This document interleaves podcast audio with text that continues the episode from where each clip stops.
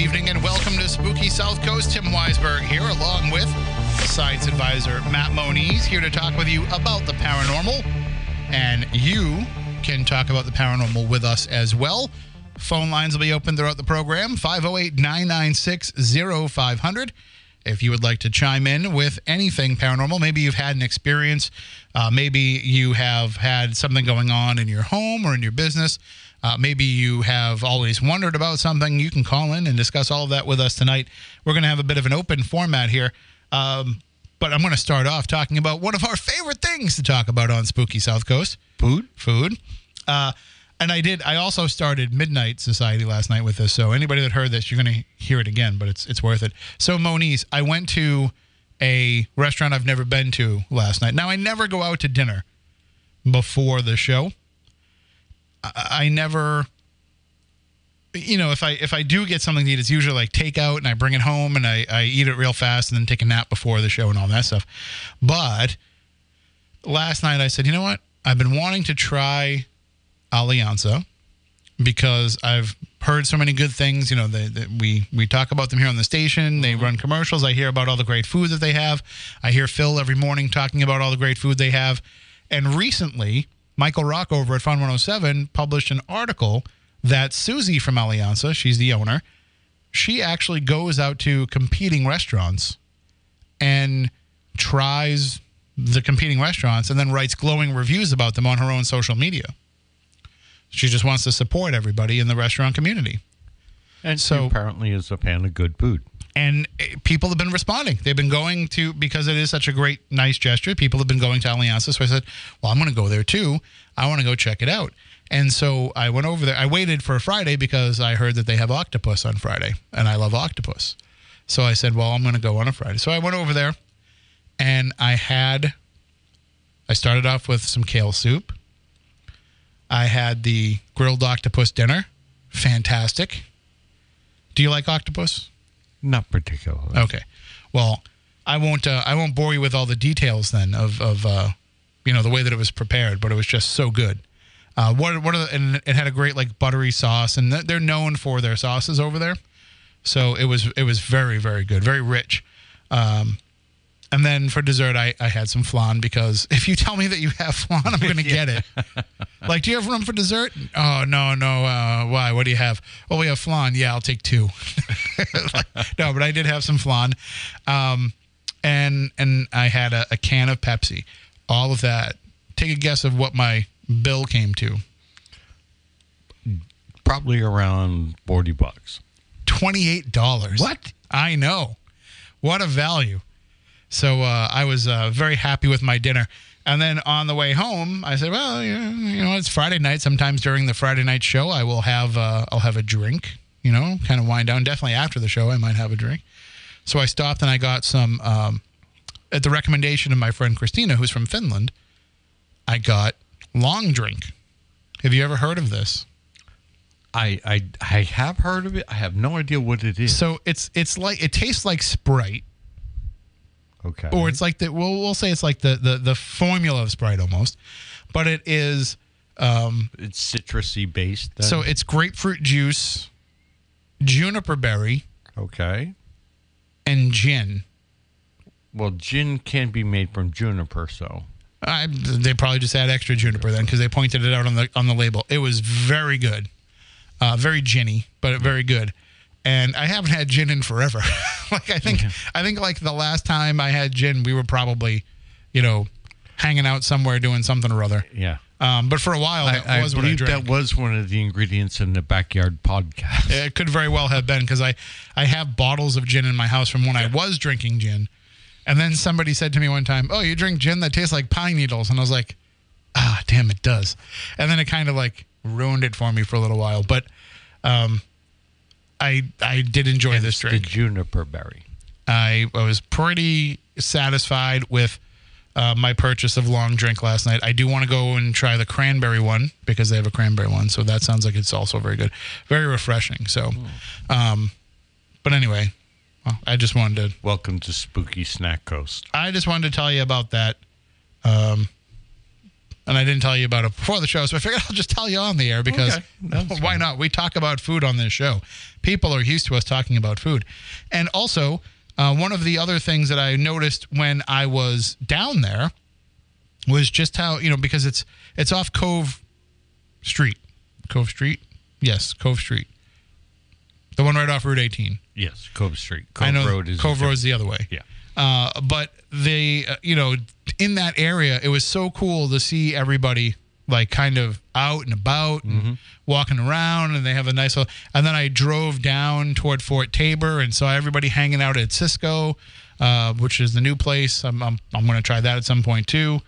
It just seems like, you know, things are out, things are vibrant, things are happening. I know with the Delta variant, you know, that we're keeping an eye on things, but it's given me a pretty good feeling that we should be okay to have a pretty good spooky season this year. Yeah. That things will be happening. I have confidence in it. I mean, our medical professionals are very good, and they learned how to handle things now. Vaccines are out.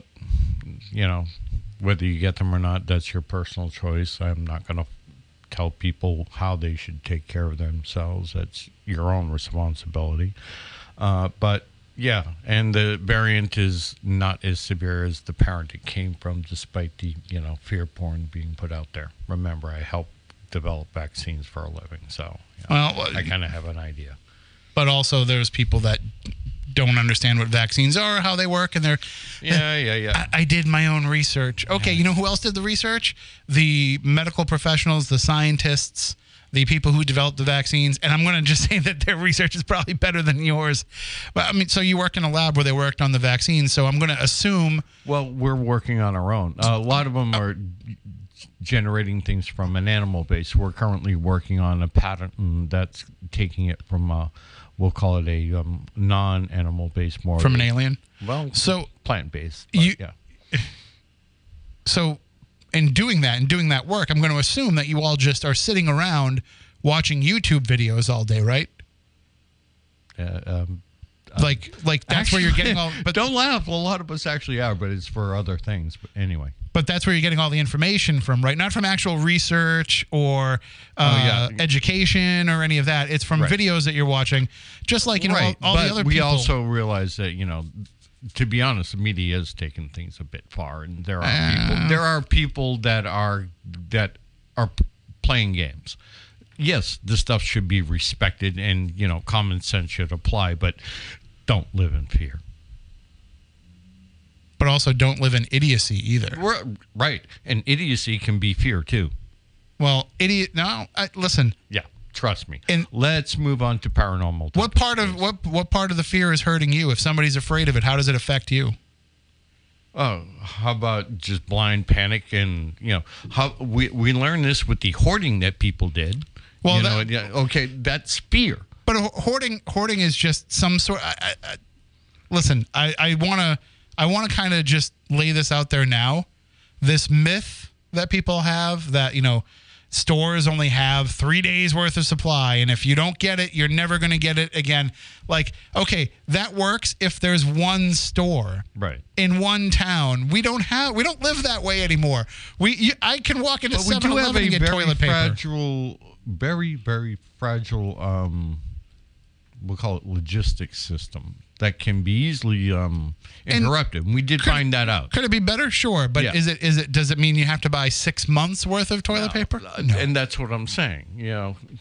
Although I will say, one of the things that I've noticed, maybe you've noticed this too, but I don't know if there's anything to this, anything related to what's gone on in the last few years, but expiration dates on stuff seem to be far sooner than I remember them being pre-pandemic. Like, if I go and buy sour cream, like I used to know, like, okay, sour cream, I could probably get a month out of it because I don't use it that fast. There are perishables and then the non-perishables, But the perishables seem to be running, although I went and I bought some orange juice the other day. I just happened to be in the store. Again, this is food, not paranormal. But I happened to be in the store, and they had orange juice, and you know how I like my orange juice. Yes. I like it with the most amount of pulp possible. If you were just shoving oranges into a into a bottle and call it orange juice, that'd be fine by me. Yet I won't just buy the oranges. Yeah, I was like, why not just eat the orange? I know. But yeah. So they had like 3 bottles of orange juice on clearance, $1.24. Wow. And I was like, well, I can't pass up you know, like the 1.6 quart, whatever. I was like, I can't pass up $1.24, but the expiration date must be close for it to be that price. And it turns out, no, it's because the plastic caps on the top must have cracked because it had no plastic cap. And I was like, well, I got one of those in the fridge. I can just take the cap off and put it on the next one and then put it on the next one. So that works fine. You know, as long as you don't pull that little plastic part off. And I bought all 3 of them. And I was like, well, you know, when is the expiration date on these? And I looked, and it was like October. And I was like, that's pretty good. I don't think I'd push the orange juice that far to wait until October. I'm hoping to have it finished by maybe the end of August. But October seems like a rut. Like if I can come over and help you cut it with some vodka. I might have been doing that a little bit too already. Okay. But I love orange juice. And I would just drink it all day long and only drink orange juice if I could, but I can't because, you know, you'll just get indigestion from it. Heartburn bad. And, yeah. But it's, to me, it's one of the most refreshing drinks. I mean, for me, orange juice, lemonade, iced tea, you know, lemonade, iced tea mixed together, Arnold Palmer's. Yeah. Like those are the ultimate. And then every once in a while, I will want like a fruit punch or something. I'm mainly a grape juice kind of guy. Grape? Or, as I always said, grape? Grape juice, yeah. Do you like the white grape juice or the purple grape juice? I'll actually drink either, but regular grape juice, you know. I mean, when I was a kid, you know, we would always have, like, the purple grape juice, whatever. Yeah. And I liked it, and I never understood why other people didn't like it. You know, people were just like, oh, grape juice? Or they'd be like... grape soda, oh, like all that stuff, or the grape freeze pop. Like nobody ever wanted the grape freeze pop. Like I always liked that grape flavor, but then when I discovered white grape juice, I was like, this is a whole different. This is like elegance. Yeah, you know, like purple grape juice. That's for the common folk around here. We drink white grape juice with our pinkies out. I was more of a cran grape. I still drink more cran grape than anything else. Maybe it's the whole, you know, Cape Cod thing. I do like some good cranberry juice now and then, and I hated it for the longest time. I think as I get older and more tart, I like things that are tart. So I will always drink that, and the one I won't do grapefruit for the most part. Like I like those long drinks, but I'm not a big grapefruit person. And the one thing I just will never eat, and I know someday I'm going to be forced to do it. Someday I'm going to have no teeth and be living in the nursing home, and the only thing that they're going to be able to feed me is the one thing that I hate and I will not eat, cottage cheese. Yeah, I'm not a fan of it either. Can't do it. But anyway, so that's the spooky snack coast portion of the show tonight, although I can't guarantee food will not come up again. Yeah. Glenny says, gin tastes like Christmas. Ooh. Not wrong, not wrong. But, you know, getting into some paranormal topics, one of the things that I was looking into this week. And, you know, here it is, you know, the summertime. It's not like you're getting inundated with a lot of paranormal stuff, but we had the new trailer drop this week for Ghostbusters Afterlife. Did you get a chance to see it? I heard about it. I have not. I've been busy as a one-armed paper hanger the past couple of weeks. Well, the trailer dropped, I think it was on Tuesday, and it certainly looks great. It looks fantastic. It looks like it's going to have a lot of, you know, direct correlation to the original 2 films. It has, you know, some of that next generation attitude, you know, like kind of like, oh, okay, we've got to like kind of reboot the story a little bit. And I'm not saying that the movie is a reboot, but you've kind of, you know, you've got to introduce people to what it's all about that might not have ever seen the first 2 films, which I don't know why they do that with sequels, but they do. Because they know they're going to get people into this movie because of who's in it and, you know, maybe... Who is in it? So the story is that it is a single mom and her 2 kids. They're broke and they move into the grandfather's old farmhouse in Oklahoma. Okay. And although they haven't said, it appears that the grandfather was Egon. Oh. And so when they're out in the barn, they pull back the, you know, the... Find the proton pack? No, they find the Ecto-1. Oh. And then they find all the other stuff and all that kind of stuff. And then as all this is going on, Paul Rudd plays a teacher, and he's saying that there's like the seismic activity that's going on in the town that it's not on any kind of fault line, but all of a sudden they're having all this seismic activity. So basically, you know, the ghosts are busting loose again. And so these kids kind of take up the mantle. But there's a lot of little things in the trailer that you could say, like, so it's not a spoiler because it's in the trailer. And they had a whole clip that went out online, but like there's at one point Paul Rudd is walking through Walmart and he gets to the marshmallow section and there's all these there's these mini Stay Puft marshmallow men, like all doing different things. And then in the trailer, like as he's running out of Walmart, one of the terror dogs is coming after him. There's one part where the kids are in like some lab or something and there's a vat and it looks like Gozer's hand coming up out of the vat. So there's a lot of like that kind of stuff. And it looks like it'll also have a lot of new story elements too. But in seeing it come out, and there was a lot of love for the trailer, you know, obviously. Anybody that is fans of the originals, for the most part, seem to be nostalgic for this and think that it's going to be a good idea. Ivan Reitman's son, Jason Reitman, wrote it and directed it. Dan Aykroyd gave it a huge thumbs up, you know, and a stamp of approval. Of course, he did the same thing for the 2016 film. The original cast members, all the living original cast members still are making cameos in it. They haven't said if Rick Moranis is in it because he had retired from acting after his wife died. Yeah. But he's also coming back now in a new Honey, I Shrunk the Kids film. So he's also been appearing in commercials. I think that was him getting his feet wet. That commercial was, so Ryan Reynolds owns Mint Mobile. Yeah. He's one of the owners in it. And so he coaxed Rick Moranis to be in the commercial for that. And so, I mean, I tweeted out about like, thank you, Ryan Reynolds, and Ryan Reynolds liked my tweet. So it was pretty cool. Like Deadpool liked my tweet, but, I think it was kind of like, let's just get back into things slowly. So he might have made a cameo in Ghostbusters and they're just not saying so yet. But it's entirely plausible. What about Sigourney? She's in it. Okay. Annie Potts is in the trailer. So she's the only one you see. They do show at the very end of the trailer. Again, not a spoiler because it's in the trailer. If you haven't seen it yet, that's your fault, not mine.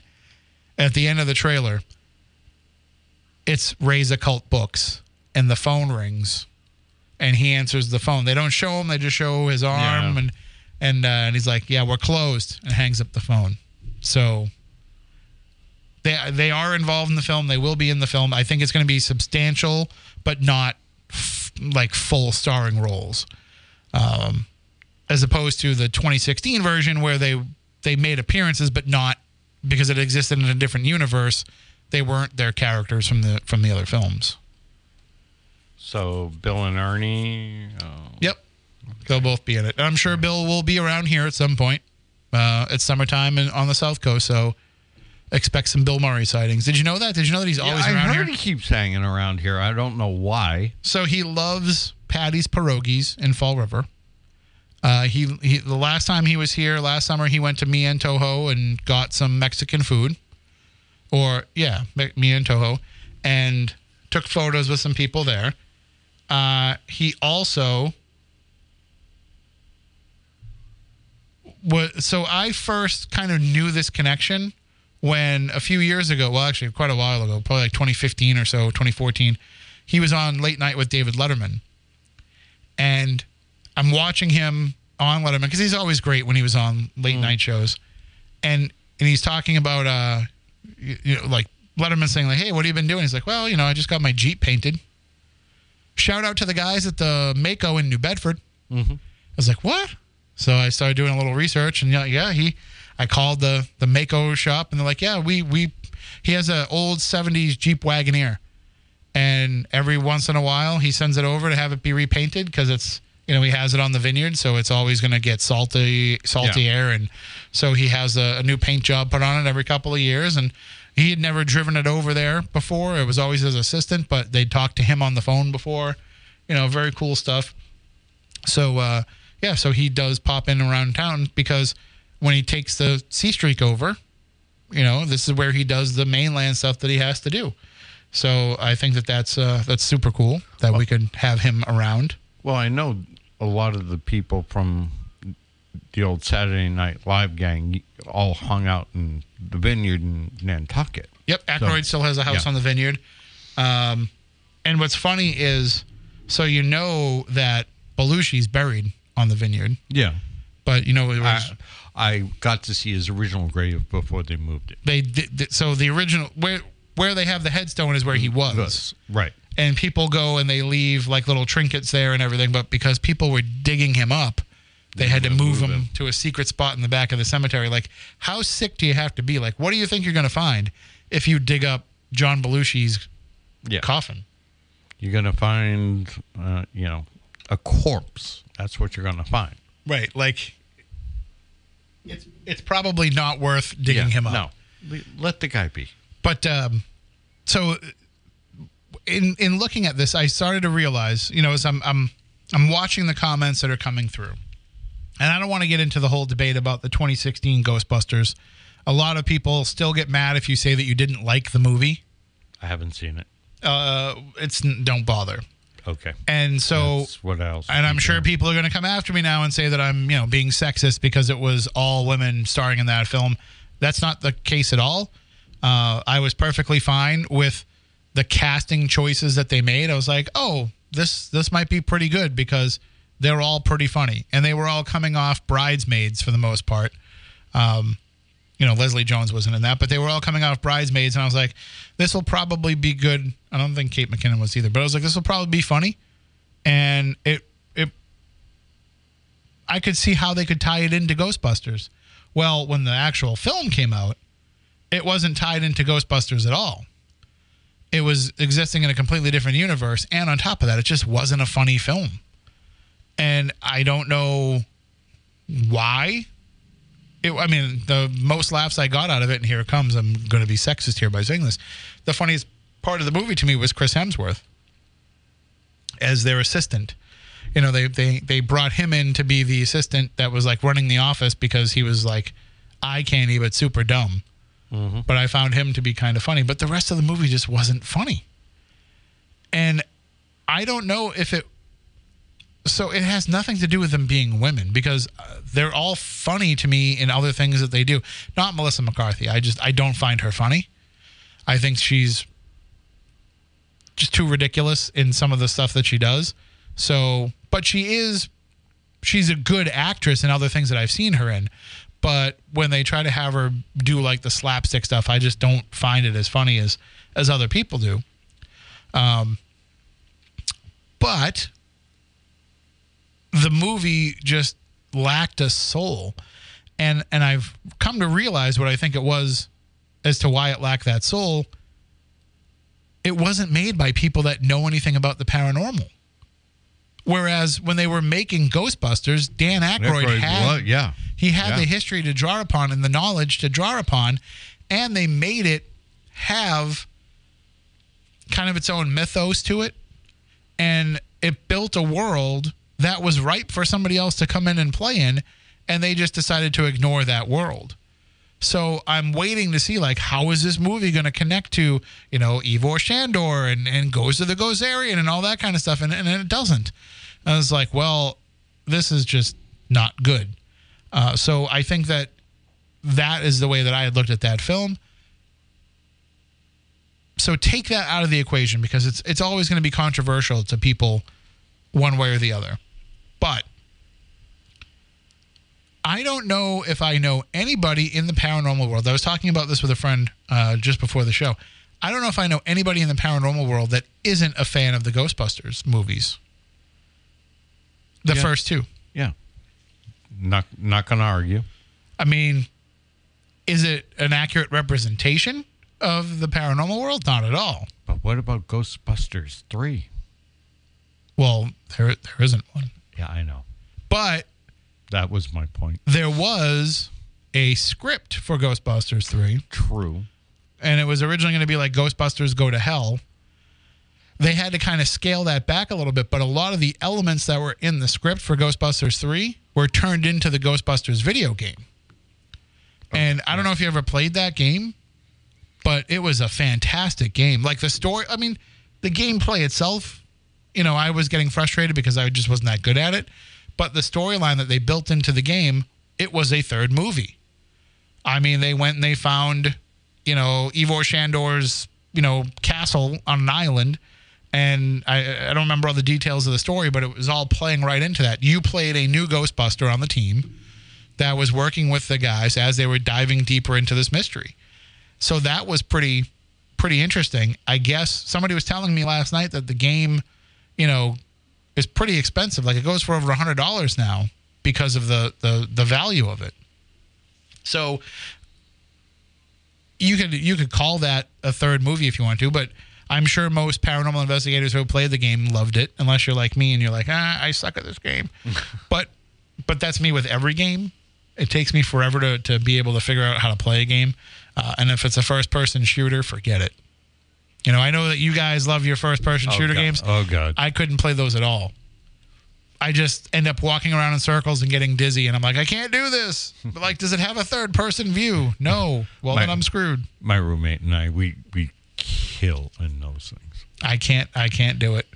I've tried. I like the storylines of them, you know, like I always wanted to play, you know, I don't know if it was Medal of Honor or, you know, what's the other one? Call of Duty. I don't know which one it was that had like the World War II one. Yeah, that's one of the ones we wound up playing a lot. I rented it and I loved it, and I loved it was so suspenseful, like being in it. So tense, but I would just keep getting killed because I couldn't do it. It's hard enough for me to do a game like Grand Theft Auto. Oh, as the controls have progressed. That one we just have absolute fun with. That's just pure entertainment. I was playing 5 and I couldn't even drive the car. Oh God, because it's just the controls are just too much for me. You know, I was able to do the new Red Dead Redemption, and I was able to do the new God of War. But it's just, I know that I'm going to reach a point where I'm like, I'm too old for video games now. Not that I want to be, but it's just that I don't have the hand-eye coordination as it's progressed with the new types of controls. But so as I was saying, I was thinking about, like, I don't know anybody that isn't a Ghostbusters fan, but I also don't know a lot of people that would say that is a reason why they got into the paranormal to begin with. It might have got them interested in the topic, but like they're not thinking like, I want to be one of the Ghostbusters. We say that jokingly, but like nobody ever had that intention. Like we were never looking to start an organization where we're going to wear jumpsuits and live in a firehouse and go out and catch ghosts. As fun as it sounds to do. Speak for yourself. You thought that that's what you were going to do? No, but I did enjoy it. You know, like I said, I had the interest before the movie came out and was actually seriously going out and doing stuff, you know, the following year anyway. So did I actually think I was going to be doing that? No, but I knew I was still going to be into the topic. I think I might have been, I don't think I was into ghosts before the movie because I was like 6. So I was probably afraid of ghosts before that point. But I was all in. Like once I saw the movie, I was all in. I bought all the toys. I watched the cartoon series. Yeah. You know, you were older, but yeah. I'm sure you watched the cartoon show. I do remember it being on. I was working at that time. I was already. I watched it religiously, and I also hated the other Ghostbusters cartoon, if you remember that. So, okay. The reason why the Ghostbusters with, you know, Peter and Ray and Egon and Winston, the reason why that cartoon was called The Real Ghostbusters was because when the movie came out, Filmation had their cartoon version of the Ghostbusters, and that was just called Ghostbusters. So they called the real Ghostbusters, so that the people who thought that it was Ghostbusters from the movie would be like, yes, go watch the real Ghostbusters. That's what you were looking for. But what's funny is that the Ghostbusters in the Filmation cartoon came first because that was based on the 1970s TV series Ghostbusters, which I don't remember. I want to say Larry Storch was in it. Okay. I mean, I suppose I have a computer in front of me and I can look this stuff up. But I met Larry Storch in Cherry Hill, New Jersey. Oh, I met him at Rhode Island Comic Con. Yeah. He had no idea where he was. Nice guy. Short. Very short. So I'm just trying to look it up real quick. It was called The Ghostbusters. It was from 1975. I'm sorry. Yeah, no, it was. It was Forrest Tucker and Larry Storch. Okay. So two of the guys from F Troop. And also there was a gorilla. So it was the two of them and a gorilla going out looking for ghosts. And that's what the cartoon version was, the Filmation one. It was based on that show. All right. And I do believe that the Ghostbusters TV series was based on a movie. And I would have to go back and do a little bit more digging than I can do. But I think it was based on a 1930s or 40s movie. Or, no, but there was... Hold on. Now I'm going to look it up because I want to know. Here we go. He's diving deep into the Google land. So it might have been based on a 1940s movie, but I was also mixing it up in my head with The Ghost Breakers with Bob Hope, which is a pretty interesting movie. Yeah, that was made in the 40s, 50s, right? That was 1940. Yeah. It also had UMass Dartmouth alum Anthony Quinn in it, too. And Anthony Quinn went on to make a movie called Ghosts Can't Do It, which I don't know if you've ever seen that movie. No. I want to thank Amy Martin for introducing me to that film. It came out, I think it came out in 1990. And it was Anthony Quinn as this, you know, rich old man who was in love with a beautiful younger woman played by Bo Derek. And they had a very physical relationship, and he dies, and he's still hanging around as a ghost. And, like, he can talk to her and she can talk to him, but they're upset because they can't do it. Got it. So he has this plan of they're going to find this, you know, young, attractive, studly guy, and he's going to possess the guy, and then him and Bo Derek can be together, and, you know, hilarity ensues. And not really, because it's not a very funny movie. But it features an extended cameo by one Donald Trump, because as Anthony Quinn's character is dead and Bo Derek's character takes over, you know, the business, you know, Donald Trump moves in because he's trying to, like, buy out the business or whatever. And there's these scenes that it's like Bo Derek and Donald Trump sitting around a table in a conference room and kind of, you know, making eyes at each other, like trying to insinuate that, you know, Donald Trump is trying to seduce her, and she might be willing to go for Donald Trump if not for the fact that she was still in love with Anthony Quinn. And it just has the worst special effects ever. Like, their idea of making Anthony Quinn a ghost is they had, like, a matte painting background of clouds and him standing there and, like, some fog coming into the room, and he's looking down, like, as if he was in heaven watching everything that's going on. He's like, "Oh, darling, don't do it. No, my love, don't do it." And it's like, that's my Anthony Quinn impression. Okay. It's not bad, I have to say. It's okay. It's possible. It's certainly better than my Donald Trump impression. But so it was, and definitely better than my Bo Derek. But they, like, it's just so ridiculously cheesy. It's on YouTube. I highly recommend that if you have an hour and a half to kill and you want some good laughs and maybe you're having a few good drinks, watch that movie. If nothing else, for the fact that it's probably the longest Donald Trump cameo in any movie. So, okay. And you can watch even if you just want to watch that scene, the Donald Trump scene, that is on YouTube standalone. And you can just watch him make eyes at Bo Derek. And I don't think Bo Derek's a great actress, but I think in that scene she was. I liked her in 10. I think most people did. I've never seen it. I think the only other movie I've seen her in is Tommy Boy. Oh, God, that's right. She was in that. Yeah, the stepmother. Yeah. So, but that's, you know, I think that is, it's a good time for a new Ghostbusters movie. Okay. Yeah. Because we are kind of riding this wave of 80s nostalgia thanks to Stranger Things. You know, one of the kids from Stranger Things is in this. So that's only going to help bring in that fan base. And I think that you're going to find that this is not going to be a one-off thing. This is going to give birth to a new version of the franchise. So I'm all for that. There's been talk about a live-action TV series. There's been talk about, you know, continuing the movie series. There's been talk about bringing back the cartoon show. So, yeah, we could be living in a Ghostbusters renaissance, which was great for paranormal people because it means more Ghostbusters references when you go to people's houses to look for their ghosts. Like, hey, where's your proton pack? Well, I don't have one of those. Why don't you? Because I'm not licensed to have a thermonuclear accelerator on my back. Like, just tell them that. Okay. Don't tell them that it's not real. Okay. You know, like, whoa, where's the trap? Are you going to trap the ghost? No. No, I'm not going to trap the ghost. That's going to cost you extra. Like, just, you know, mess with them. It's their own fault for not knowing any better. I'm kidding, of course. Yeah. So you were older when the original film came out. Yeah.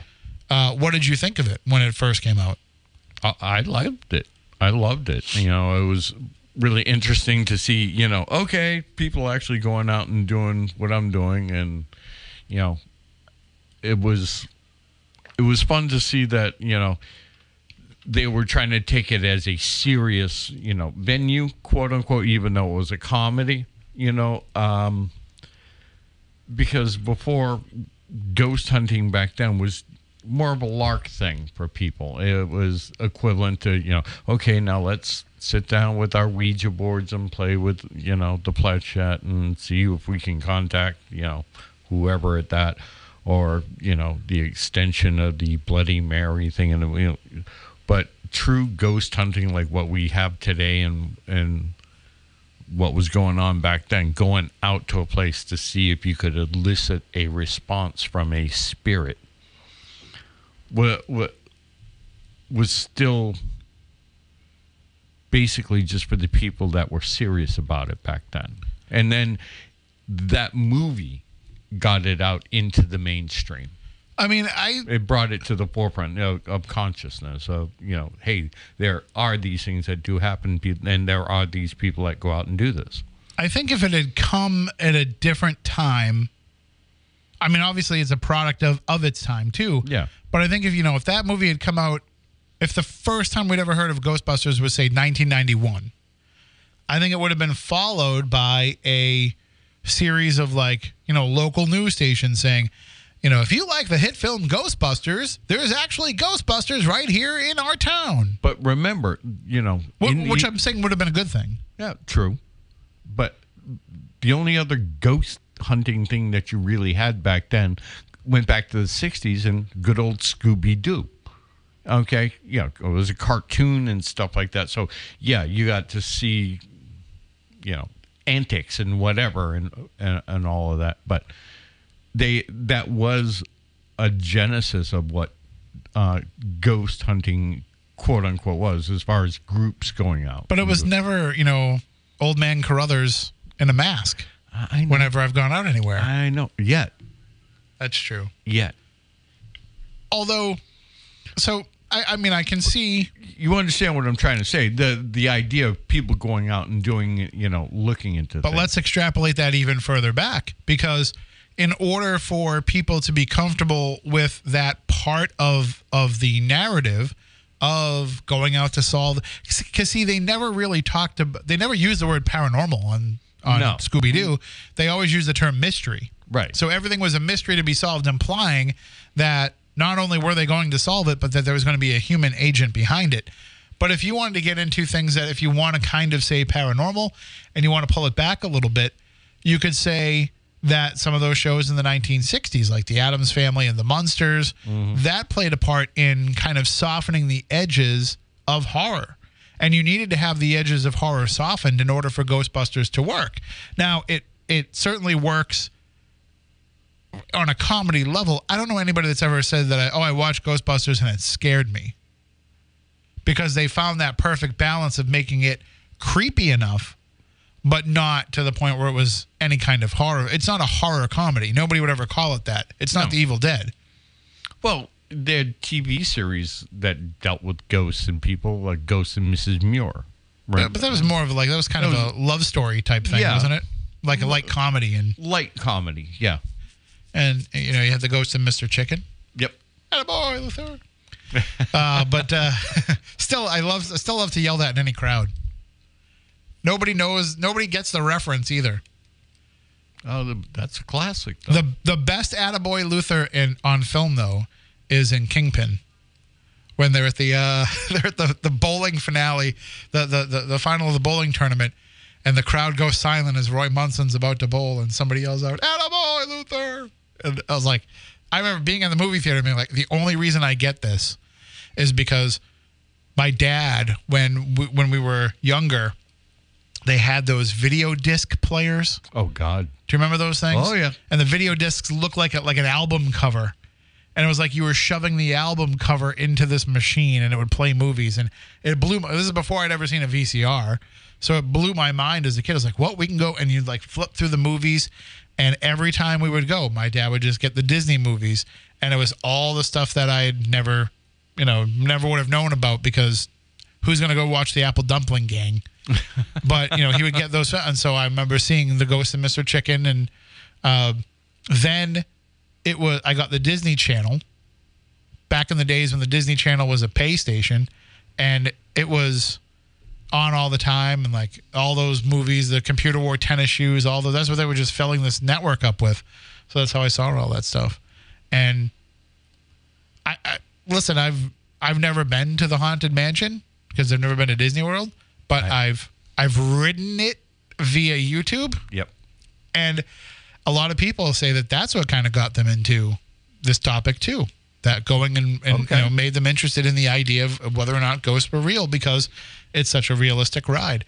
Our oldest stories sitting around the campfire were ghost stories. Of course. Okay, so it's been... things about ghosts have been around as long as man, because, you know, man has become ghosts, right? So, but anyway. Have you ever done that, by the way? Have you ever like, watched... Because you got a pretty big TV. What do you mean? I still do. Well, not the same one, but... Right, but you've got a big TV. So it's fun to go on YouTube, on your big TV, and watch POV ride videos. You thought I was going in a different direction when I said POV. Yeah, it's like, where's this headed? You go to, like, the different amusement parks, and you're like, you know, whatever amusement park, whatever roller coaster, and somebody has done a first-person, you know, point of view. And when you watch those, like, in 4K... on a big screen TV, like it's feels like you're... Somebody held a GoPro or whatever, and Adam and I used to sit on the couch and watch those, and we'd be watching the roller coaster rides, and like we would move our bodies as the roller coaster was moving because you just couldn't help it. And so I said to him, I was like, listen, he was like, I don't know, 12, 13, whatever. I said, I've never been to Disney World. You don't want to go to Disney World, but I'm kind of interested in the Disney World rides. Do you want to look up the Disney World rides on YouTube and check them out? And he goes, yeah, might as well. So we did the Haunted Mansion first, and we did Pirates of the Caribbean. And it's just, you feel like you're on the ride. It's pretty cool. So it's certainly, I wouldn't recommend, you know, taking the kids if they really want to go. But if you're like my son and I, and you're like, yeah, I want to see what it's all about, but I don't think I actually want to go to Disney World, then it's definitely worth checking out. But... Space Mountain must have been a letdown for you then, because it's 90% in the dark. I don't think I bothered with that one. Yeah. But then I got hooked on going back and watching old rides, like rides that I remember from when I was a kid. The old Cyclone? They do have it.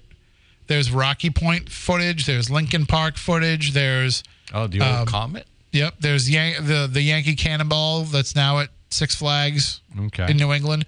But there was a video of it from when it was Riverside Park, and that was like the big... Oh, God. Yeah. That was like the big thing they had there. There's Whalum Park footage. And then my favorite haunted house of all. I know everybody liked the Rocky Point one, and the Rocky Point one was good. But my favorite one of all is at Canopy Lake Park, the haunted mine ride that they have there. Have you ever been on that? Oh, God, I haven't been there in 40 years. I took my son there a couple years ago for his birthday, probably like 5 years ago now for his birthday. And when we went, I really played up that haunted mine ride like so much. I was like, you're gonna love it. It's so much fun. It's cheesy, but it's also fun. And when we got there, it was shut down for the day. They weren't opening it that day. They were working on it. So I said, when we got the big TV and we were checking out, I was like, we're gonna watch the haunted mine. And it was fun, but it's just not the same as being there, because when you go into this ride, it starts off, you're going through a mining camp, or they're in the mine working. And it's kind of like a S-curve thing, and there's like water around you, and the guys, like the little animatronic guys, are digging away, and they're like, "Hey, hi, how are ya?" And hey, as you're going around, and like, "Oh, you shouldn't be coming back here." Oh, and then like all of a sudden you go to this part, like you get toward the end, and the guy's like, "No, don't go any further, don't go any further." And then the ride goes down a hill. Yep. And it goes through like a waterfall. And when you get to the other side, like, it starts blasting you with heat. And basically, it's like you just went to hell. And as you're rolling around, there's, like, stuff popping out at you and stuff scaring you. And, of course, it's cheesy. But it's just, it's well done for a cheesy ride. I miss those. Like, the traveling carnivals that go around, like, either they don't bother with one of those, or if they have one, it's the same one that you've been on 50 times already. So it's just, it's not the same without a good haunted house ride. Yeah. The haunted house ride is just paper mache, black lights, and, pastel paint. But it's fun. It's fun. It's always better, too, when they have live people that jump out at you. Yeah. Some of them have that. Yeah. And I always love the ones that were 2 stories. Yep. The Rocky Point was 2 floors, right? Yep. So was Lincoln Park. I don't think I ever went on the Lincoln Park one, because the last time I was there, I definitely would have been too young. But if somebody ever wanted to really, like, make something nostalgic, bring something nostalgic back, make a park of nothing but those haunted house rides. I would totally go to that. Wherever you build it, I would go there, and I would ride those. And even if they're all kind of the same, I would still do it. That would be something that people would go to. I'll never forget the Kingston Carnival. I got in trouble because we went into one of those walkthrough ones that were like really cheesy. Yeah. And it wasn't scary at all. And I was like, I'm going to scare my sisters, because they were behind me. And I hid behind something and I jumped out and scared them, but it wasn't my sisters. My sisters had gotten freaked out and had gone out of the ride. So I just scared the people that were behind me, and then I got in trouble. My parents told me I couldn't go on anything else. Wasn't it supposed to be scary?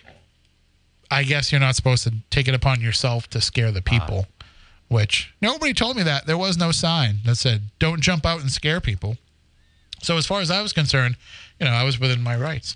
All right, well, we're going to take a break here. When we come back on the other side, the phone lines are open, 508-996-0500, 877-996-1420. I don't know if that still works, but 508-996-0500. That's the number to call in, and you can share your thoughts, any questions, any experiences that you've had. We'll be back in a few more moments. Also, too, during the break, we'll also tell you that if you are not on our social media channels, at SpookySC on Twitter or Spooky South Coast on Facebook, please go and sign up and follow those. You will get updates about the show and what we're going to be talking about each week.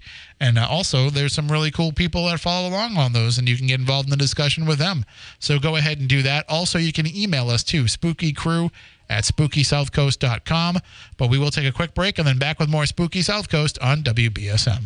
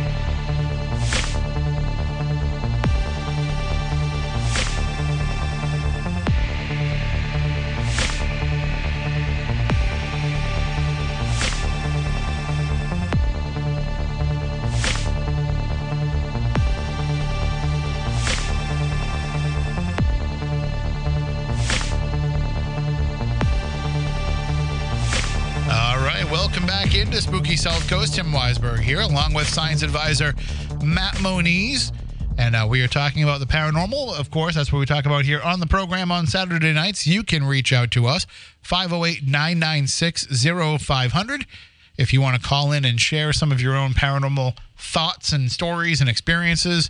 Also, you can tweet about it using the hashtag SpookyLive, or you can follow us directly on Twitter at SpookySC. And I want to say hi to Derek. Shout out to him, who is he is actually listening on, and he is tweeting along, and we appreciate that.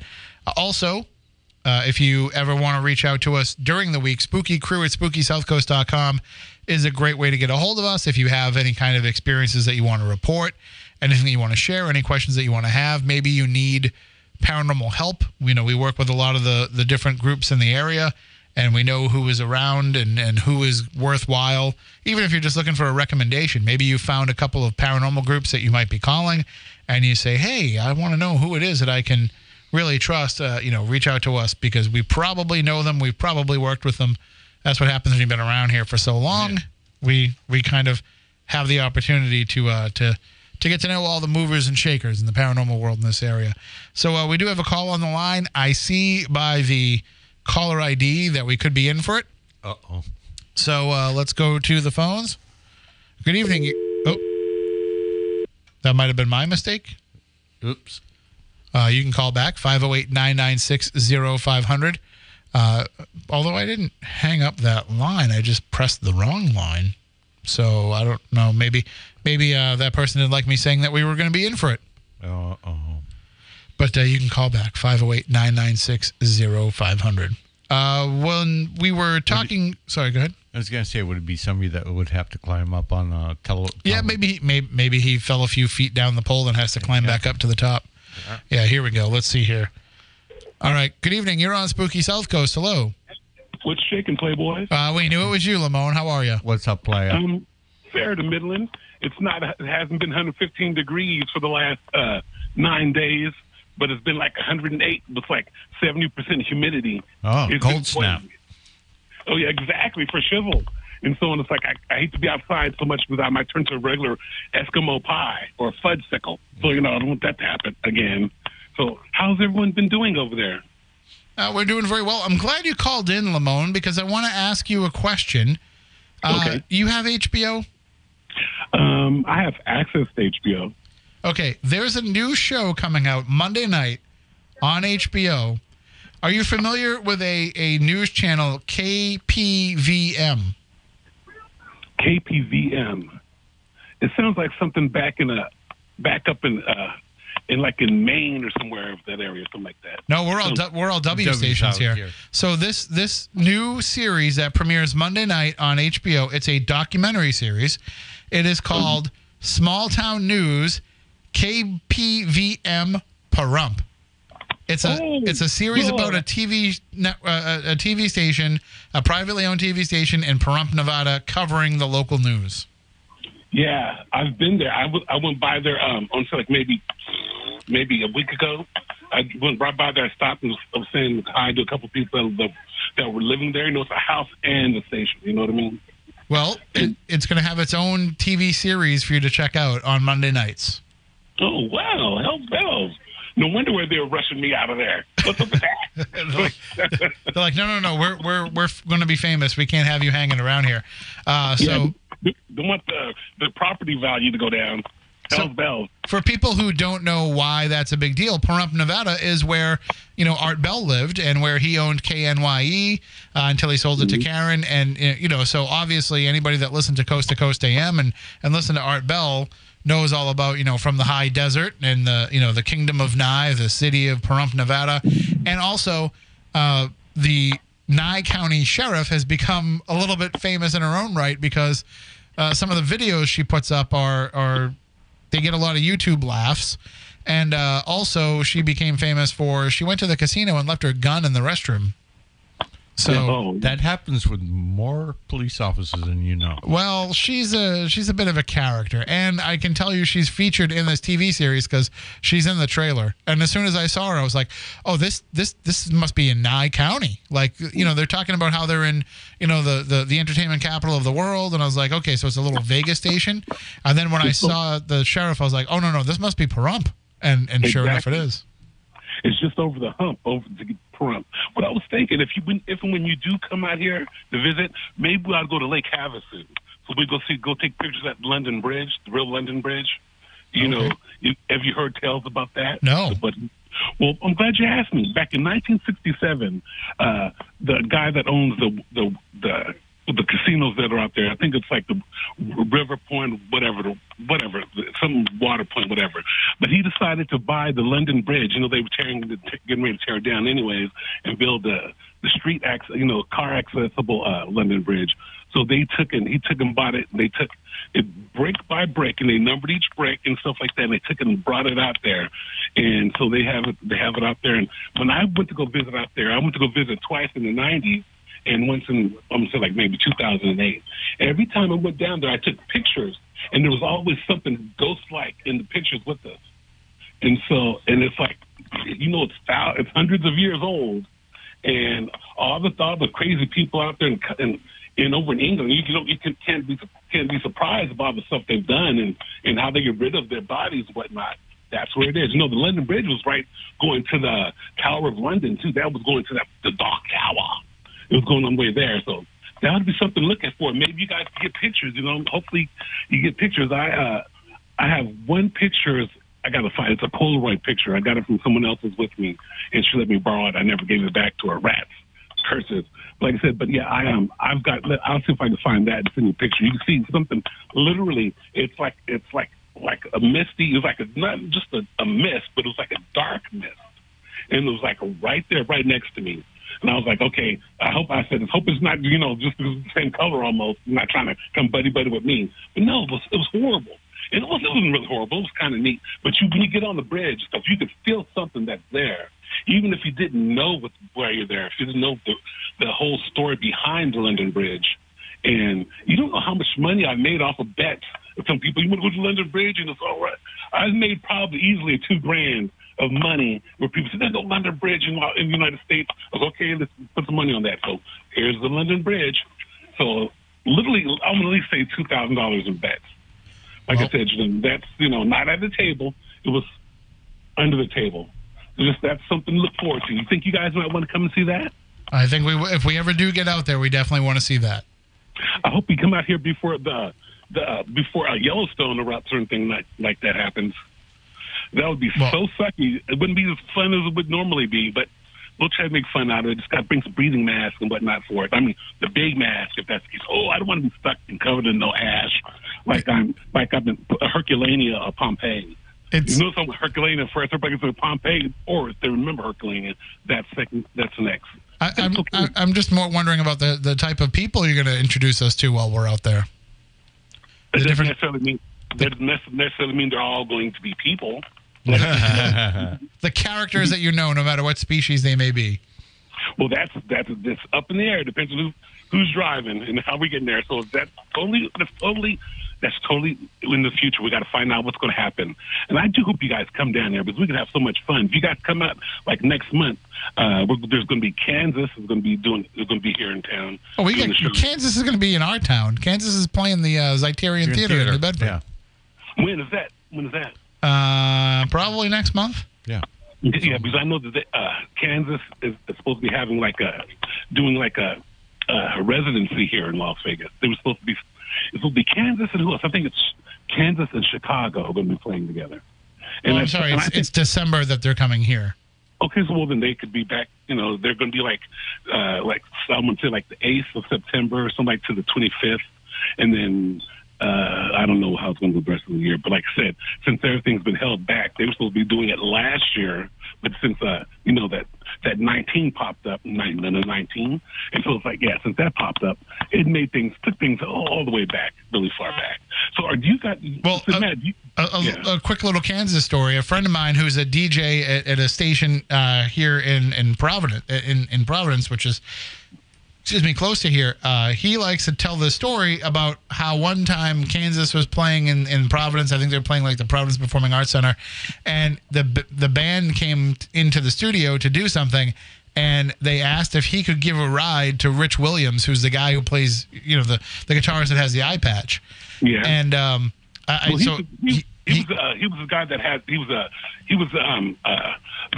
the violin player. Right, and so yeah, so he gave him a ride over to the PPAC, which from the old HJY studio was probably like 5 minutes. Yeah, not that maybe a little bit more, but he said that the BO was so bad that it was like Seinfeldian, you know, BBO, beyond BO, that he had to have his car. It had to be professionally detailed. Oh, that's how bad was it? I know people that literally. You think I'm joking? I know people that used to put like the car freshener there, you know, like the pine tree up under their armpits. Oof. And I don't think wouldn't that sting? Do you think that would sting? Be kind of painful. They did it with pride, and I can see what the. I know other people used to use the plug-ins, and the ones you plug into the car, put it in the air vent, and it would blow it out like that. You know, like the not like quite like the Glade plug-ins. Yeah, I could tell you some tales, but there's too many youngsters listening to your program, so I don't want to corrupt them not so soon, at least, you know, not at their young ages. So I think that would. Have you seen the Black Widow yet? Nope, not yet. I haven't had the chance. Have you seen Space Jam? Nope, I probably won't see that actually. Wasn't that back in the 90s? No, there's a new one. The next generation, the next legacy. But next week is going to be the Suicide Squad. That I will watch. Yes, I think it's going to be better than the last one, first one. You know, and it's like they have Deathstroke, the guy that literally almost killed Superman, left him in the hospital in critical condition. Well, and it's got James Gunn behind it, so you know it's going to be good. Yeah, you would hope so. But then again, you know, everybody has flops. You know what I mean? Like for instance, like Steven Spielberg. What was Steven Spielberg's floppiest film? Do you remember? 1941, probably. Exactly. Oh, that was classic. You were talking about Belushi earlier on the phone, on the air. I was like, I wanted to go there, so I was thinking, Belushi, yes, there you go. And that was, and they even had a video game. They just had a video game. Not 1941, the video game you played back and forth. Yeah, I was going to say maybe Nintendo, but yeah, it was probably an Atari game. Yeah, it was for Atari. And they had I remember getting like that and a couple other games, free games that I somehow finagled. I don't know how it happened, but I got that and like two other games that were free from Sears. Sears had the best, you know, best video games like for Atari games like that. Oh man. Well, we had booked years and years ago, and it ended up not happening. We had booked Nolan Bushnell, the founder of Atari. We had booked Nolan Bushnell on the show. And I don't know why I don't remember why it happened, but his daughter reached out to us about an hour before the show and said, "Hey, listen, my dad can't make it." And I was like, "Okay, well, just let us know when you want to reschedule." And I never heard back. I sent a couple more emails, never heard back. So I don't know if maybe he felt like the show didn't fit what he was doing, but I was definitely interested in talking with him about, you know, the history of Atari. And I have a couple of Atari systems still that still work, and I have the games for them. I even have the infamously terrible E.T. game. I have one that they just unburied those last year. I don't know why they wound them. It was like 2017 or something like that. 2016 they unburied them, yeah. There's hundreds of thousands. There's like 500,000 or something like that. Why would all of them go to New Mexico? What's up with that? They got that many E.T. people there in New Mexico? Why would they send all those games there? Because they had a hole big enough to put them all in. Lord, I just find the pretty big holes around here too, so you know. So you know. The Atari games. Well, New Mexico is famous for aliens crashing. That is true. The Atari games, when you go back and play them now, like if you have fond memories of them, don't go back and play them again. Let them live in your memories. I will say Pitfall is still just as much fun, but still just as frustrating. Pitfall. Yeah, but Pitfall was a poop. Most of the other games, I would say, aren't even worth revisiting. But I know, as I still have Centipede. You can't tell me Centipede. There's better versions of it now, as they started putting it on other systems. So if like you got used to playing like the Nintendo version of it, you're not going to like the Atari version of it. and even if you like the arcade versions, you're not going to like the Atari versions. But I have like a bunch of those old systems. I have a Magnavox Odyssey. I have the original NES. I have a ColecoVision. I have Intellivision. I have one of my favorite systems, but nobody remembers it, is the TurboGrafx-16. That was when they had the Dune Buggy. What's that game? The Dune Buggy game that you played that came with that. It was like it was like a Dune Buggy. I forgot what it's called. Speed Buggy. I don't know. I remember I have Bonk's Adventure, and which was like going to be their version of Mario. And I also have one of the greatest games ever, Splatterhouse. Ooh, it's been a while since I've seen that. I have a thing. It's a cartridge. It has 52 games on one, and I had another one that had like 300 games on one. You know, the one cartridge you put in there and has all the games and stuff like that. Yeah, I think maybe since I'm not using it, maybe I'll send that to you. Maybe your next gift. Well, we have the mini Atari that has like 70 something of the original games on it. It's like a slightly shrunken version of the original 2600. One of the cool things you can do now with your cell phone is you can download an emulator, and you can literally have every game for every system going up to, you know, PlayStation and Dreamcast. Once they started getting to the disc-based games, those are a little bit harder to have the files on your phone. But you can get all of the Atari games, all the Nintendo, all the Game Boy, all the Sega, and it's like it barely takes up any space on your phone. It's like less than, you know, like a high-resolution video, and you can get the emulators, and you can play it right on your phone. And I actually have a controller at my house. It's a Bluetooth controller that I can just snap my cell phone into and play it like it's like a little, you know, video game system. And I had every Nintendo game. I had every, I mean, this is not legal, but I had every Nintendo game, every Sega game, every Game Boy game. I mean, it was great, because when I was talking about when we were at Canopy Lake earlier, we were in line for one of the rides, and as we're waiting in line, my son and I are passing my phone back and forth in that little controller playing Mike Tyson's Punch-Out. And I got the music going, and somebody like 4 or 5 people ahead of us in line is like, do I hear the Punch-Out music? And then I was like, yeah, we're playing Punch-Out over here. Like, all of a sudden, everybody's like standing around us in line watching us play Punch-Out, telling us what to do and how we were doing it wrong. I like that. I like Punch-Out. What about Tecmo Bowl? Remember Tecmo Bowl? Oh yeah, I liked it, and it was probably like the football game for a while. But then the Bo Jackson one came out. Yeah, and everybody wanted that. But to me, my favorite all-time football game was before Madden became the big name in football games. They had the Joe Montana Football '94, I think it was. Oh, I remember that game. I didn't play that game too much. That was back when Contra was jumping off. That was on a Sega Genesis, which I didn't have. I had Super Nintendo, but all my friends had Genesis. So they'd come over my house to play Super Nintendo, and I'd go over their house to play Sega Genesis. So did they have Genesis, the one with Peter Gabriel, or without Peter Gabriel? No, that was a different Genesis. Although it's funny that you mentioned that, because as we're talking about video games, one of the coolest video games that I ever played was a game. I can't remember the name of it off the top of my head, but it was a game for the Atari Jaguar or the Atari, whatever one it was that was the disc-based Atari system that came out in the late 90s. And they also had it for the Sega, what was it, 32X. And it was a game where it was music videos. And as the music videos are playing, they're all broken up as a puzzle. So you have to put the puzzle together while the video is playing. Like, so all these little pieces are moving video images, and you've got to kind of put it all together. And one of those videos that they used was Peter Gabriel's Sledgehammer. I remember it was that one, and it was Enter Sandman that were like the two hardest ones to kind of figure out. What about Come On Eileen? I don't know if that was on there. No, that we said, you know, I would figure, you know, but yeah, you're talking about upper, you know, I guess, you know, Shock the Monkey. Was that one, Shock the Monkey? Oh, yeah. Was that one of the songs that were on that too? Was that I think that was the only Peter Gabriel song was Sledgehammer. That's a good song. But I like that video. And there was also a game back then called Night Trap.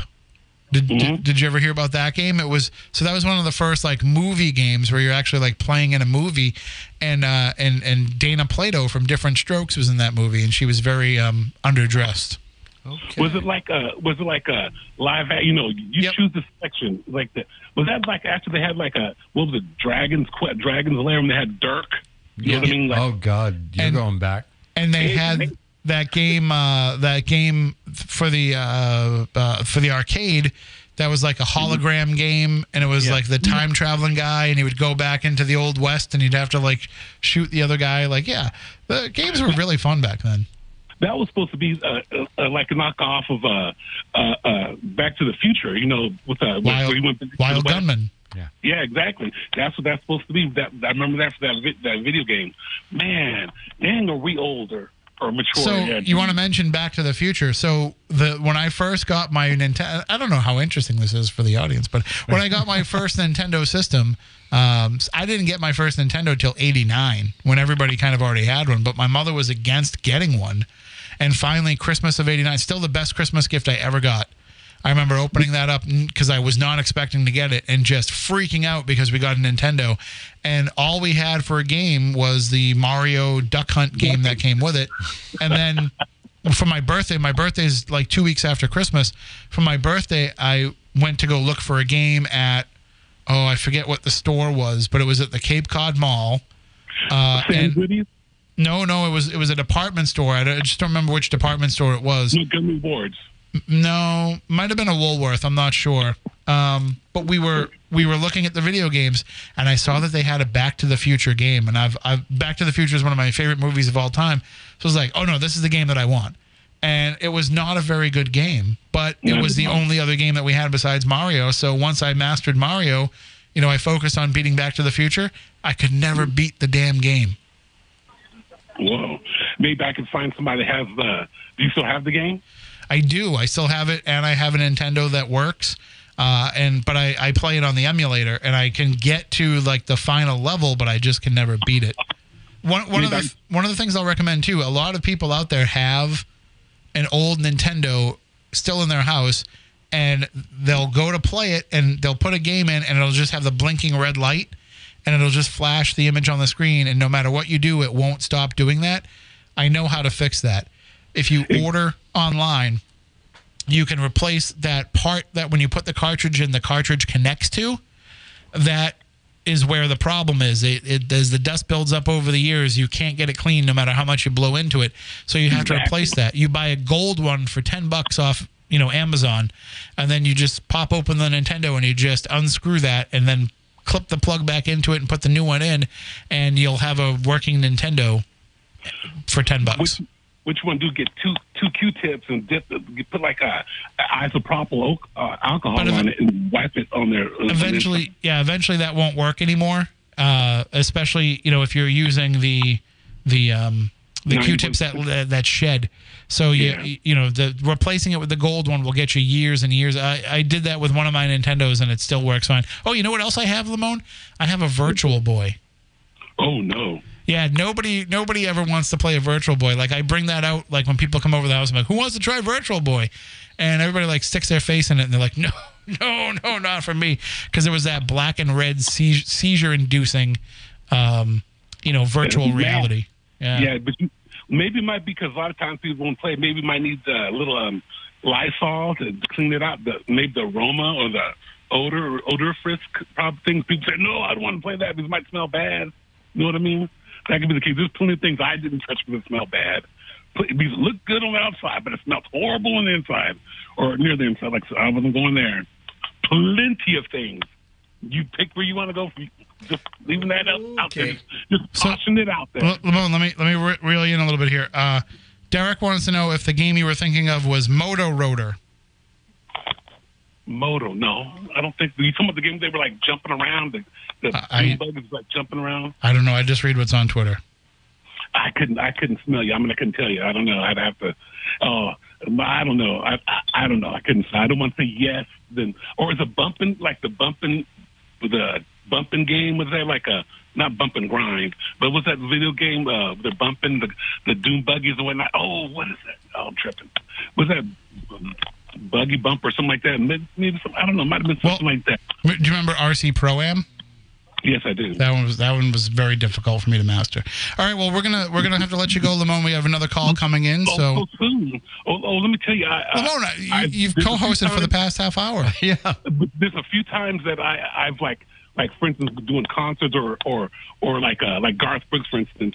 I did that a few times, but also doing like movie theaters, movies. I'm like, that a boy, Looper. There you go. Yep. And people, what is he talking about? I remember one time doing that. Ladies thought Luther Vandross was going to walk through the door. I was like, no, they thought you were ordering the Luther sandwich, the cheeseburger between two Krispy Kreme donuts. Ooh, delicious. All right, we're gonna. The bacon donuts that Duncan had for a while. They brought some into the station here, and I wasn't that impressed. When you guys come out, we're going to go to that to the Heart Attack Grill. They got the bacon milkshakes. All right. Sounds like we'll try. You guys. All right. Well, have a good night. Take it easy. Okay. Last thing. No, I gotta go. I have another call on the line. He's just gonna keep going, so I gotta drop him off. We love you, Lamone, but we have to take this other call. We don't want to make them wait all night. Good evening. You're next on Spooky South Coast. Hello. Well, if Lamone is a co-host, shouldn't I be in by now? Well, we got 25 minutes left, so we can give you pretty much equal time to what we gave him. I could probably give you 5 at the most. But it's funny because you're talking about Super Nintendo and Nintendo, and I'm like, it's ironic that recently I opened up some boxes and we found the Nintendo, and we've been going through the old games. I'm going to contact you about that product because we've been having the red button of death lately on some of the old games. Yeah, you should still be able to get them. Let me just look real quick. Nintendo replacement. Oh. Let me see if I can find the exact name of the piece.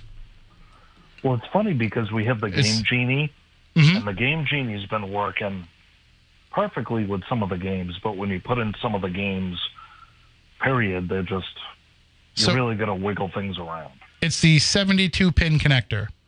Okay. And I'm looking at one right here on Amazon that is selling for $11.99. Excuse me.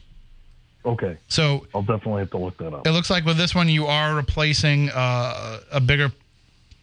No, it looks like it might just be the piece. But yeah, that should be able to do it for you to be able to fix it. Also, don't sleep on the emulators. I mean, I know it's not exactly, quote unquote legal, but you can start putting these emulators on your TV now and have every game as opposed to, getting the system and then having to go out. Because some of the games that you want to go and get and play again, you wouldn't believe the prices that they're selling for online. I bought... there's a game that I played on Super Nintendo from 93. It was called Shadowrun. Mm-hmm. And I remember the game back in the day, it was like $35. It's still going for like $200, $300, $400 nowadays. And some of the games that are out there, that are being driven up in price, you're not going to be able to get those when they put them available on these newer systems. You know how the newer systems, they have like the classic library that you can download them. Some of them, they don't have the licensing deals to be able to put them on these new next-gen systems, so it's only going to drive up the price of those cartridges even more. One of the games that I wanted to track down was for Nintendo 64, Conker's Bad Fur Day, which I don't know if you ever played that. I can remember it, yep. It was a squirrel, and it was like this bad day that he was having, but the game, there was a whole part where it was like a parody of The Matrix, and the squirrel said bad words. So, I remember renting it and then I got super into it. So I went out and bought it. And then I don't know what happened to the cartridge. And so I was looking for a new one and I was like, why is the price so high on this? And I was like, well, it's on the emulator. I'll just try it on the emulator. And the emulator copy, everyone that I found, none of them worked right. So I was like, well, that's probably why the cartridge price is driving up so much. Right. So it's kind of weird, but I can tell you that there's a big difference between, being able to just, it's almost like my revenge on not being the rich kid when I was, 10, 11, 12 years old, where, I couldn't have all those Nintendo games. Now I do. Now I can play any NES game that I want. So I think there's a little bit of that in the back of my mind when I'm playing the emulators. It's totally understandable. You know what's funny? Back in the day, I don't think I ever revealed this, but I actually worked at a video store for 4 years. Oh. And Conker's Bad Fur Day was one of the most stolen games out of our video store chain. I believe it. And I don't doubt it. I mean, I remember going to the local video store and, trying to get GoldenEye. Was never in. Was the Star Wars one? Shadow of the Empire? Never in. These were games... So I wanted a Nintendo... This is just turning into my own personal video game stories. But so I wanted this Nintendo 64 when it came out. Because, the fact that there was a Mario game out and I didn't have it, it was making me anxious to know that I didn't have this thing. So, and at the time, the system was like $200 and the games were like $80 each. And I couldn't justify that much money. I was a college kid. And so... I was working in a restaurant, and one of the other cooks needed the week off. And he's like, I need you to work for me all next week. And that would have meant I would have had 14 days in a row that I would have had to work without a day off. And I was like, He goes, not only will you make all the money for working for me, I'll give you an extra $400 on top of that. Oh.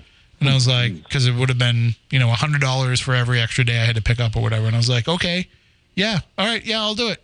So he gave me all the money in advance, the $400. And I was like, called up my brother and I was like, hey, when I get home, because I was still living at home, I was like, when I get home, we're going to the mall and we're going to get Nintendo 64 and Mario 64. And he's like, oh, really? He was like, 10, something like that. I was like, yeah. I was like, be ready. Be outside the house when I pull up. So I pull up. I'm driving a Trans Am at the time, an 82 Trans Am. Oh, geez. And...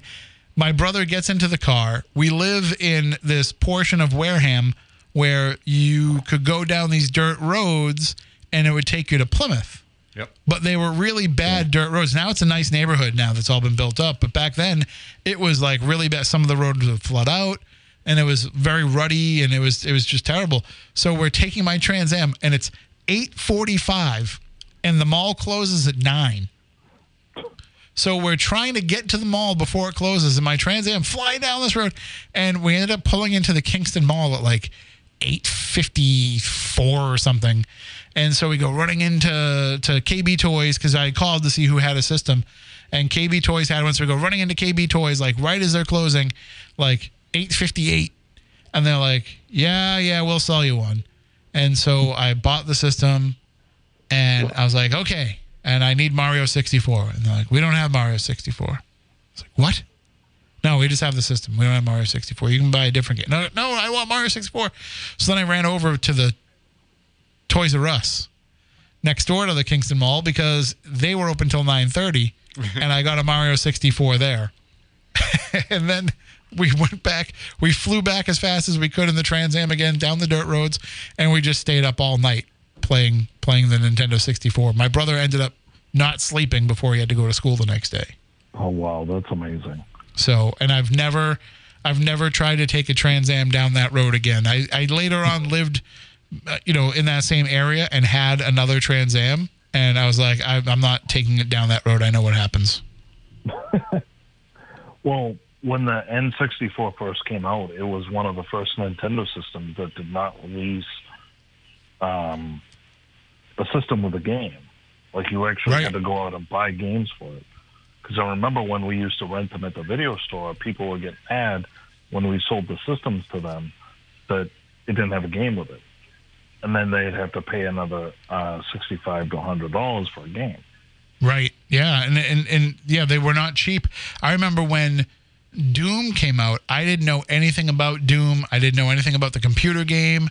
It wasn't like you had the internet and you were like reading up on what games were coming out. I just saw that it was, being announced at Strawberries in Dartmouth. There's a throwback. Oh, jeepers, that it was coming out on a certain day. And I said to the kid, I was like, what's Doom? He's like, oh, it's the best game ever. Yeah, you're going to want to come and get it. Like, it's amazing, blah, blah, blah. So I'm like, okay. So I showed up on the day that it was released and it was $90 for the game. And I took it home, popped it in, and was like, oh, no, it's a first-person shooter. I can't play these things. Well, it's a Wolfenstein base. Yeah, it was the next generation of words out of my mouth. Yep. And I never played those. For me, like, the computer games that I played was, like, Police Quest, Space Quest, like those Sierra games. Like, that's what I had been playing. I never got into the stuff like that. And then I remember going down into the computer lab at UMass Dartmouth in the basement of the library, and you would see people, like, sneaking, playing the game. And I was like, what are you doing? What are you playing?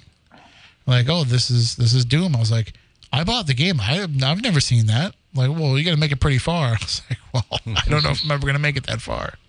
Well, I won't say anything, but I don't want to incriminate anybody from back in the day. But, you know, we may or may not have put Doom 2 on some computers at a certain Catholic school that I went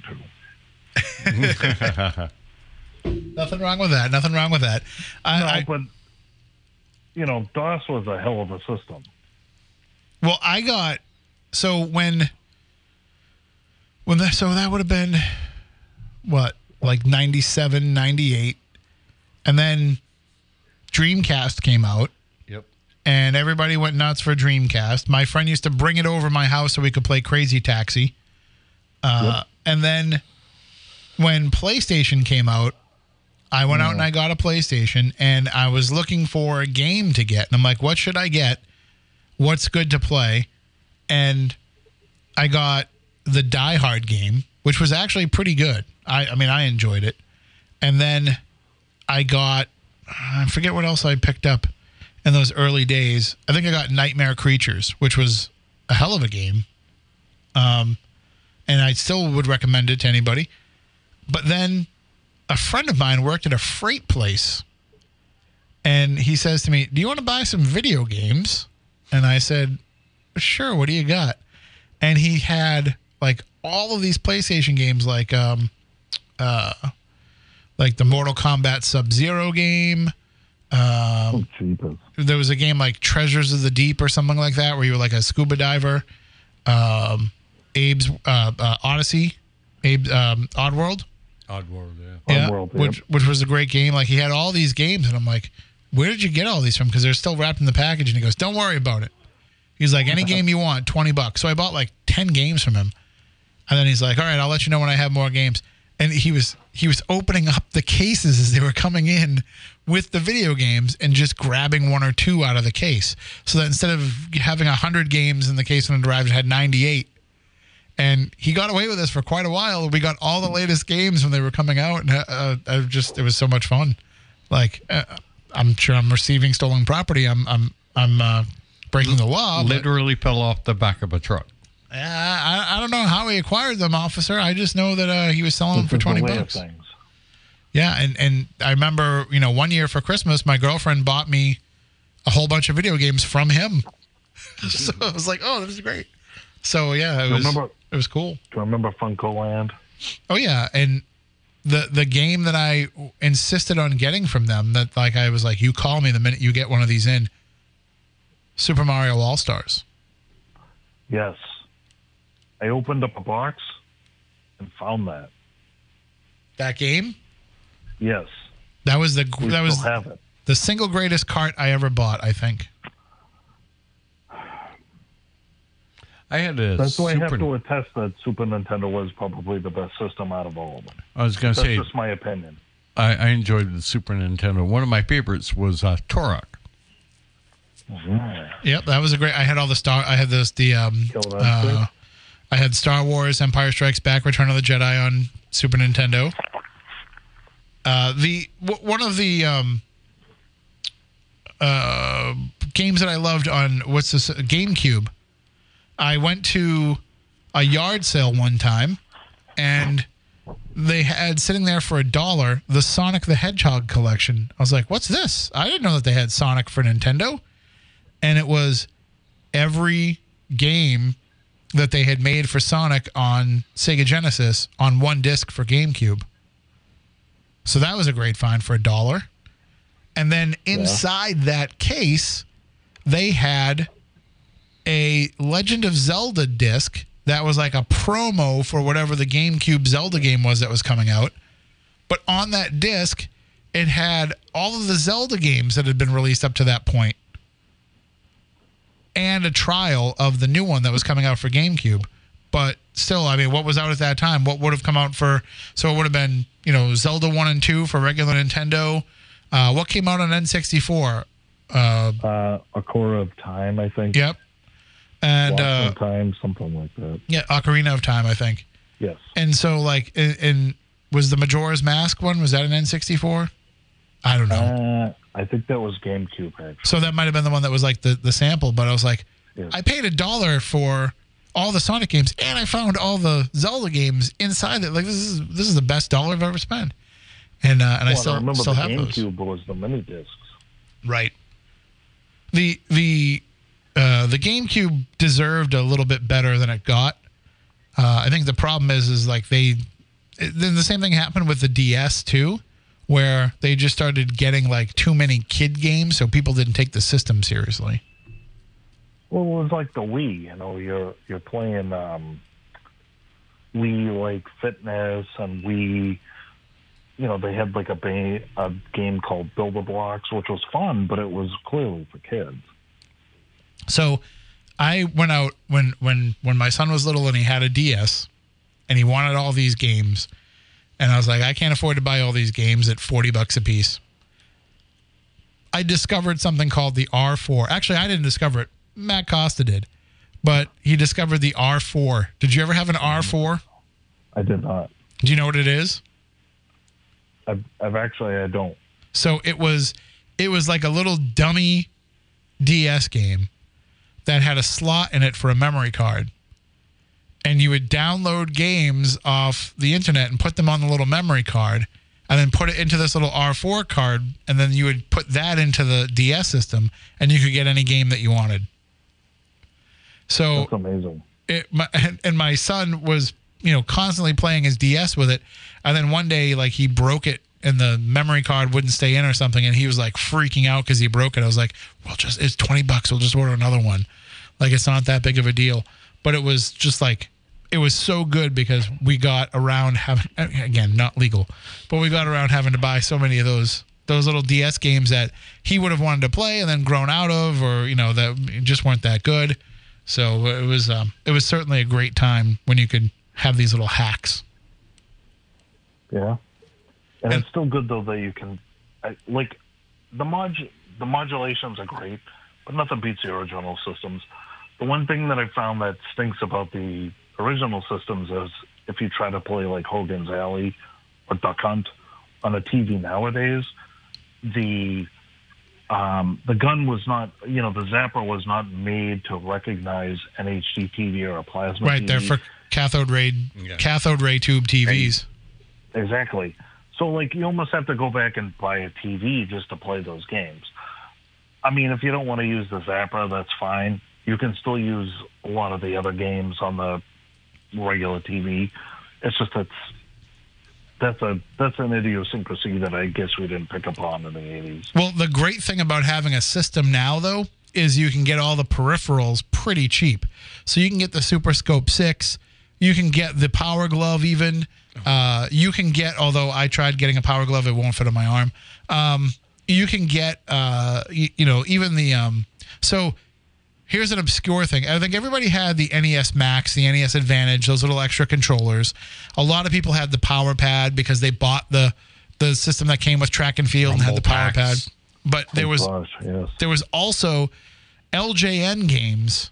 Mm-hmm. Which they put out the Back to the Future game, the Friday the 13th game, and a couple others. They had what was called the LJN Rock and Roller, which was like you kind of stood on it like a skateboard kind of thing. And I'm still trying to find one of those. And the one peripheral that I've wanted to have my whole life, and I've never been able to, I've found them, but I don't want to pay what they're asking for them. I want a working Rob system. Oh, God. Robbie the Robot, wow. The Rob system. Robbie the Robot. I want one of those. I don't even need the Gyromite game with it. Like, I don't even need to play Gyromite. I just want to have the robot be able to plug it in and have it move. That was, like, the ultimate. Like, if you went over to your friend's house and they had Rob, you were like, oh, you got the deluxe system. Like, well, we didn't get that. We didn't get that one. You got the deluxe system. And nobody ever played Gyromite. Nobody knew what that robot was even for. That was the one thing I always wanted. And the other thing that I always wanted, and maybe Kojo's Toy World in New Bedford will get one in. I don't know if you've been to Kojo's yet, but Ross, you will blow an entire paycheck at this place. Damn. It's like all the toys of your youth. But I've always wanted the original Cat's Lair from ThunderCats. Oh, damn. Because the eyes of the cat at the top of the Cat's Lair, when you looked into it, it was a video game built into it. And now it's it's a video game on par with those little handheld games that used to come out. Remember those little video games where it was like just a printed screen? Yes. And it was basically like one of those games. Oh, the Batman game for that, though. I still remember that so much. Oh, geez. And you can download emulators of all of those, too. Oh, that's crazy. And the Nintendo Game & Watch games. Wow. So I feel like we just did an entire Spooky South Coast that, like, has been covered by 10 years of the angry video game nerd. But, right. Like, there's a lot of people that didn't listen to this whole episode, but the ones that did truly appreciated it. Yeah. Exactly. And, you know, Angry Video Game Nerd actually did an entire episode on Back to the Future 1, 2, and 3. Definitely worth checking out. Now, the first game I was super familiar with. 2 and 3 I didn't get until later. And, like, those blew my mind how different they were from the original game, but it's like they learned their lesson of how crappy that first game was. Yeah, that's for sure. And I'll never forget the music of it.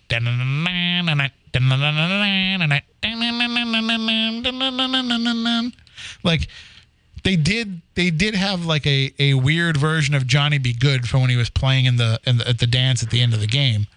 But like the rest of the time they're like, we can't license Huey Lewis in the News or, you know, the actual soundtrack, the actual score. So we're just going to put in the most annoying, grating, repeating song over and over again.